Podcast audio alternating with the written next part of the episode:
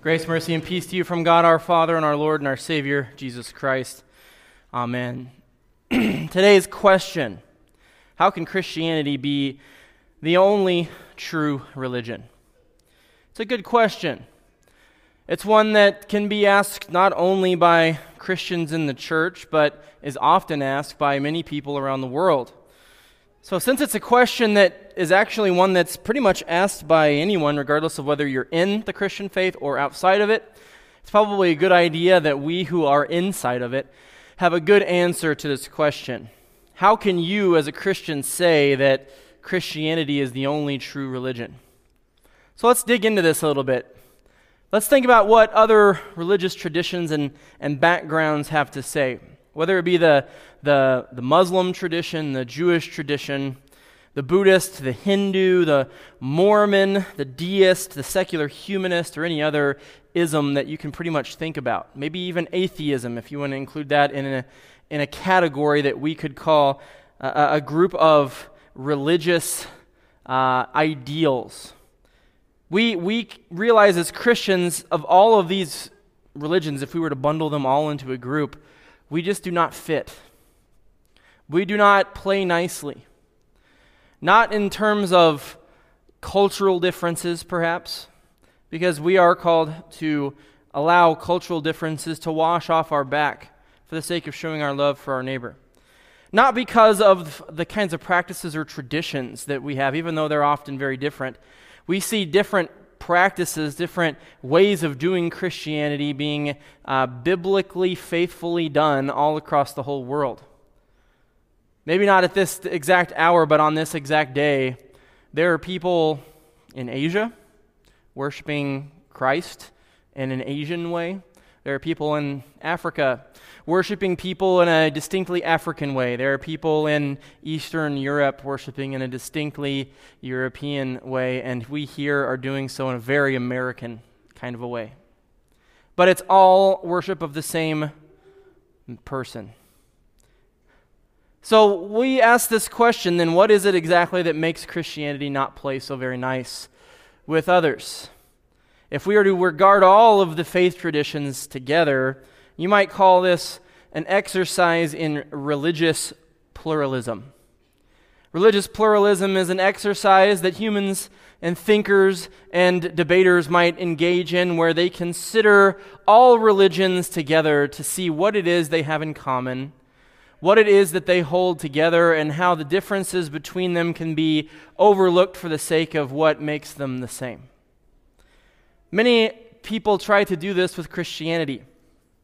They boil our faith tradition down to love of neighbor, which isn't a bad doctrine in the Christian faith to highlight.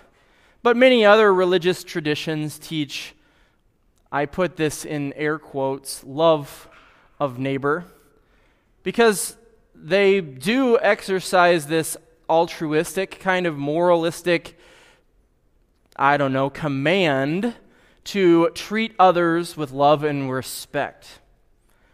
But we would say, as Christians, the underlying reason behind the love for our neighbor is different. We do love our neighbor, but we don't do so to show the benevolence within ourselves. Instead, we do so to show the master that we serve and the love that he has for his creation found in the person that we're showing our love to. That makes Christianity unique, distinct. So that's one area.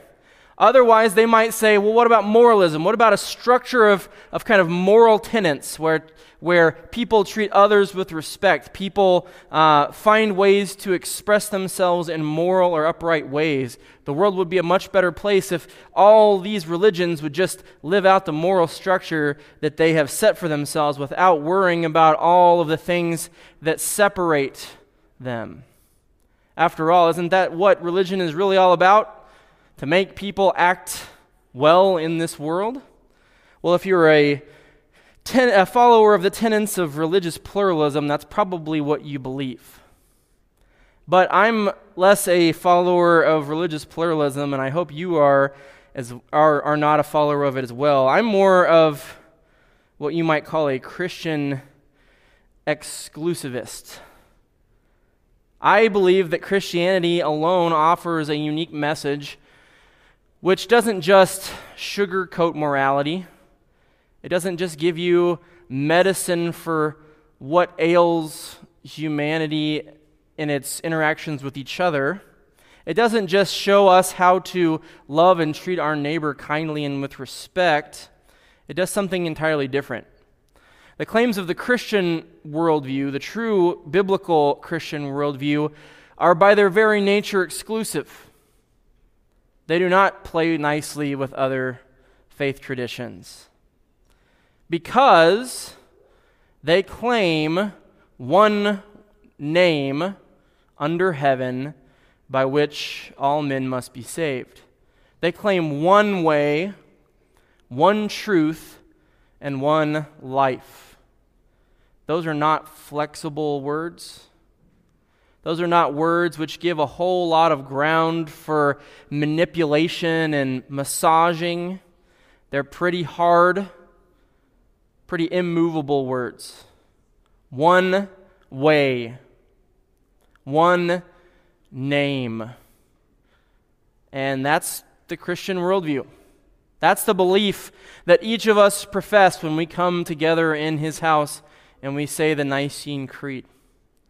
We can't abide this idea of religious pluralism. We can't abide this idea of many paths leading to heaven, to God, whatever it might be, because we're not given that option.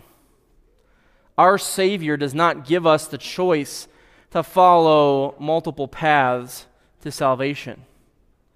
Our Savior does not grant us many names that we might call upon to appeal to God's favorable heart. Our Savior gives us one path, one way, one name.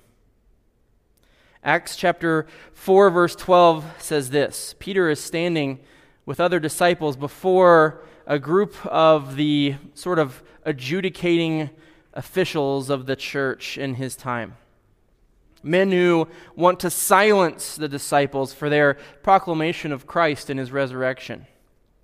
As they're standing before, the, as Peter and the disciples are standing before these, these judges, the conversation comes to this. Peter stands and says that salvation is found in no one else. For there is no other name under heaven given to men by which we must be saved.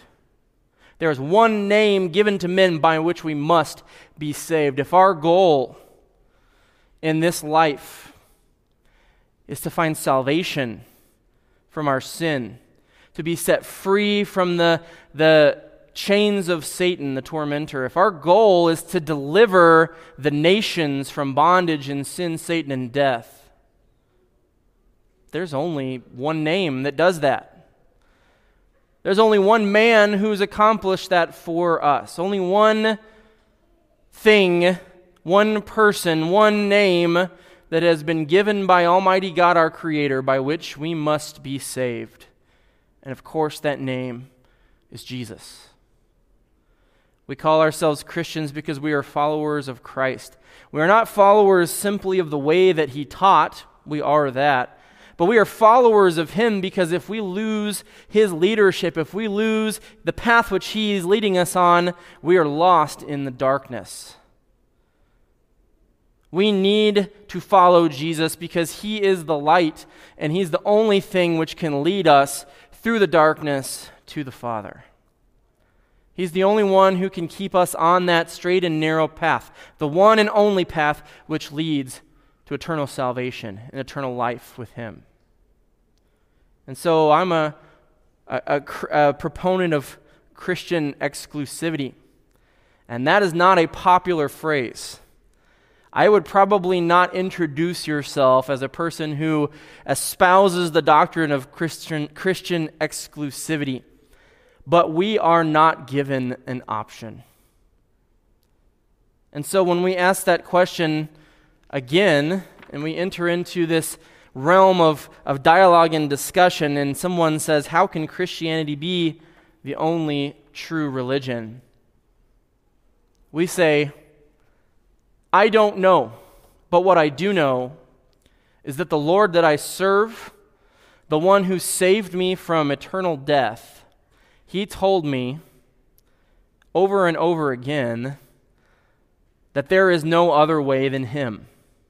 There is no other path. There is no other truth. There is no other life than him. He is the one and only for us. There are many who walk in this life thinking that they can manipulate and mold God's heart by showcasing their morality, showcasing their love for others, showcasing their, their service to humanity or their care for, for the, the resources and, and the environment of this earth. There are many who think they can buy their way into heaven through success, through wealth, through money. There are many who follow a lot of different paths to try to get to something of worth beyond this life. And unfortunately, they're going to be sorely disappointed. I'm reminded of a, a story that I heard of a, a young man who was uh, probably about 16 or 17 years old, and he was uh, a very, he's one of those kids who couldn't sit still in any of his classes. He was constantly climbing on things. His favorite time of the day was recess or gym class where he could bounce on things and move around. And he saw this newspaper clipping on, on a desk. And it, was, it had been torn because someone had torn a coupon out on the back page. But on it, he saw a, a, a job description. Someone was, a, they were looking for applicants to fill in this job and he read this term. He said, swing back and forth. Then he saw another line that said, keep a lot of balls in the air. He saw another thing that said, walk a thin line. And he thought to himself, this is for a circus acrobat. I know what this is. This is a, a job description for a circus acrobat. And at the bottom, it said the interview was 10 days from the date that he read that and it had the address. And so he spent those next 10 days practicing his juggling skills. And he went and devised this, this tightrope made out of twine and, and, other kinds of cord and cable from his backyard between two volleyball net uh, supports. And he um, also devised this this sort of makeshift trapeze that he hung from the rafters of his barn and practiced that for 10 straight days and got really good at that. At least in his mind, he got really good at that. And when he showed up on the day of the job interview, he brought all of these implements with him. The job interview was in this gymnasium of a school. And so he thought, hey, this is pretty cool. And he set up all of his implements before any of the interviewers got there so that he could perform all of his amazing task of keeping things up in the air and walking a thin line and swinging back and forth. Well, turns out when the interviewers showed up, they were wearing suits and ties. They had leather briefcases.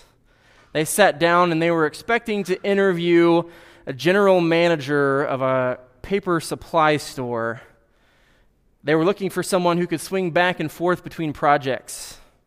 They were looking someone who could keep a lot of balls in the air, meaning could juggle a lot of different activities. And they were looking for someone who could walk a thin line between productivity and morale amongst the people in their industry. And when they came and saw this young man walking on a tightrope, swinging on the trapeze, and juggling balls, they realized something had gone horribly wrong.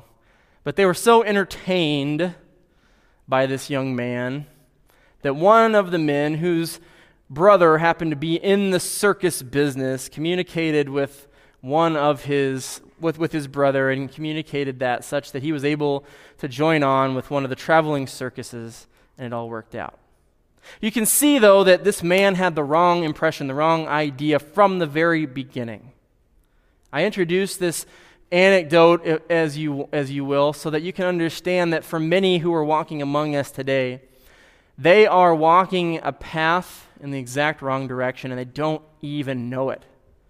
They're headed for ridicule, embarrassment. They're headed for eternal tor- torment on the last day.